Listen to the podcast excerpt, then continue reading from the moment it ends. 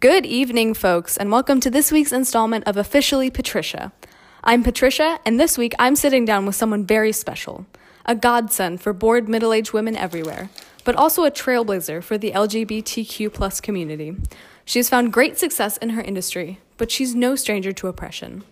She is also a Presidential Medal of Freedom winner and a 68 time Emmy nominee. Folks, please welcome Ellen DeGeneres. Hi, Patricia. Thanks so much for coming out to our studio tonight. It was no trouble. I'm great at coming out. That's actually what I want to discuss with you tonight. So, for listeners who may not know, I'm vegan. well, that too.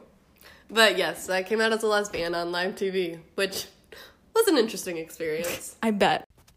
So, you've had a very impressive career from being on Johnny Carson to having a very famous show of your own. And as a little kid in Louisiana, did you ever see yourself living the Hollywood life or becoming the icon that you are today? The short answer is no. But if I had to get into it, I guess I would say I never expected the journey that got me to where I am. But I've always loved comedy. Growing up, my parents were a little celebrity obsessed, and my brother actually went into comedy before I did. So I guess you can say I was kind of raised surrounded by the people I've become. But you had somewhat of a normal upbringing, right? Yeah, for the most part. My parents were kind of odd and they divorced when I was 16. My brother lived with my dad and I lived with my mom. But apart from that, I was just your usual kid. And I understand that your formal education was short lived. Well, I mean, I enrolled in the University of New Orleans for a very brief period of time in communications, but I actually dropped out with the sole intention of pursuing comedy, or really anything other than a normal middle class career. And as you can see, I guess that worked out. So, you, at the age of what, 19, 20, were able to completely abandon a traditional education in order to become a comedian. Well, I worked every minimum wage job, job there was, and in the evenings I would do stand up at coffee shops, bars, really anywhere that would have me. I actually became somewhat of a regular at this place called Clyde's Comedy Club in New Orleans. So, how did you get from playing coffee shops to being the first female comedian invited over to Johnny Carson's couch? It was really just a lot of hustling. I mean, I worked about 7,000 jobs and I performed whenever I could. I was named Showtime's funniest person in America in 1982. And then the Johnny Carson thing practically fell into my lap in 86. Looking back, it was a bit of a crazy journey, but at the time it just felt like hustling. So, the set you performed on Carson, the phone call to God, I'm curious as to how you got the inspiration for that piece. And I know that a lot of comedy comes from a very dark place in a lot of cases. So does that apply to this piece about God? Absolutely. Yeah? Yeah. My girlfriend died when I was 20 years old. It was a car accident. And I loved her so much, and she was such a wonderful person that I just wondered why God had chosen to take this beautiful young woman away from me. So I thought, what if we could just call God and ask? Yeah, and that bit is so funny, but also so meaningful to you, and it's clear that it meant a lot to you. So, I've got a question about hustling, if you don't mind. Sure. When would you say the hustling stage totally ended? I mean, the hustling stage never really ends, but the whole trying to make rent period ended when I got my sitcom. And the sitcom on ABC didn't even debut until 1994, right? That's right. It took a while for things to really take off. I was touring all over the country trying to figure out who I was as a comedian. I would do things on stage that weren't really my style, but I did them because people told me to. I wasn't sure how to be my own kind of comedian quite yet, but the sitcom definitely helped with that. Right. So your sitcom was going pretty strong for what, three years?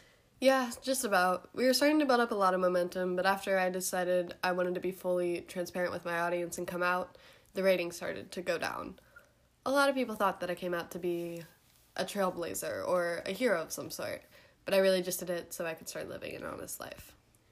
So you actually came out in April of 1997 in a Time magazine article, right? And then a week later, your character came out on national television with about 42 million people watching. On the ABC show, yeah. And that's, of course, very admirable, but not everyone thought so, unfortunately. Yeah, so there was immediately a ton of pushback from viewers. I also got a lot of letters saying I felt so alone until you came out and basically thanking me for showing that it's okay to be yourself, even when you're on TV.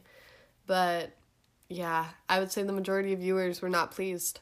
So that was the first time I really experienced depression uh, for being gay.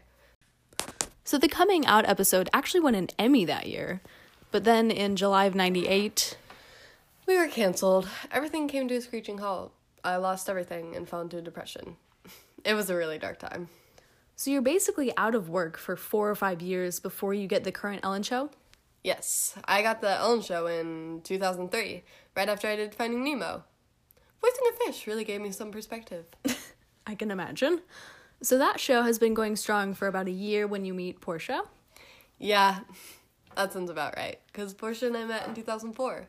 We met backstage at an awards show. We were engaged four years later, and then we got married in August of 2008. Interesting enough, California actually only legalized gay marriage for a few months before banning it again. So Portia and I just barely made it. We were really lucky. And now you're a power couple.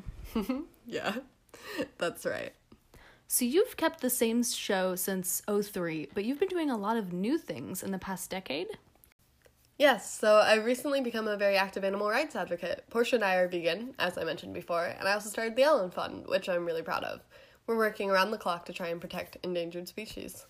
That's amazing. And I understand that you were awarded the Petco Foundation Hope Award in 2011. Yeah, that was a really big honor. Yes, and speaking of honors, you are a Presidential Medal of Freedom recipient. Yeah, I wouldn't want to win anything from the current president. But the past one, yes, that's honestly one of my proudest accomplishments. That's incredible. So, what would you say you have learned from your career? Well, I learned a lot of compassion from being discriminated against. Everything bad that's ever happened to me has taught me compassion. It's our challenges and obstacles that give us layers or depth and make us interesting. They're not fun when they happen, but they are what make us unique. Ellen, thank you so much for joining me tonight. It was my pleasure, Patricia. Folks, Ellen DeGeneres. Make sure to catch The Ellen Show weekdays at 3 p.m. and tune in next week as I sit down with your mom.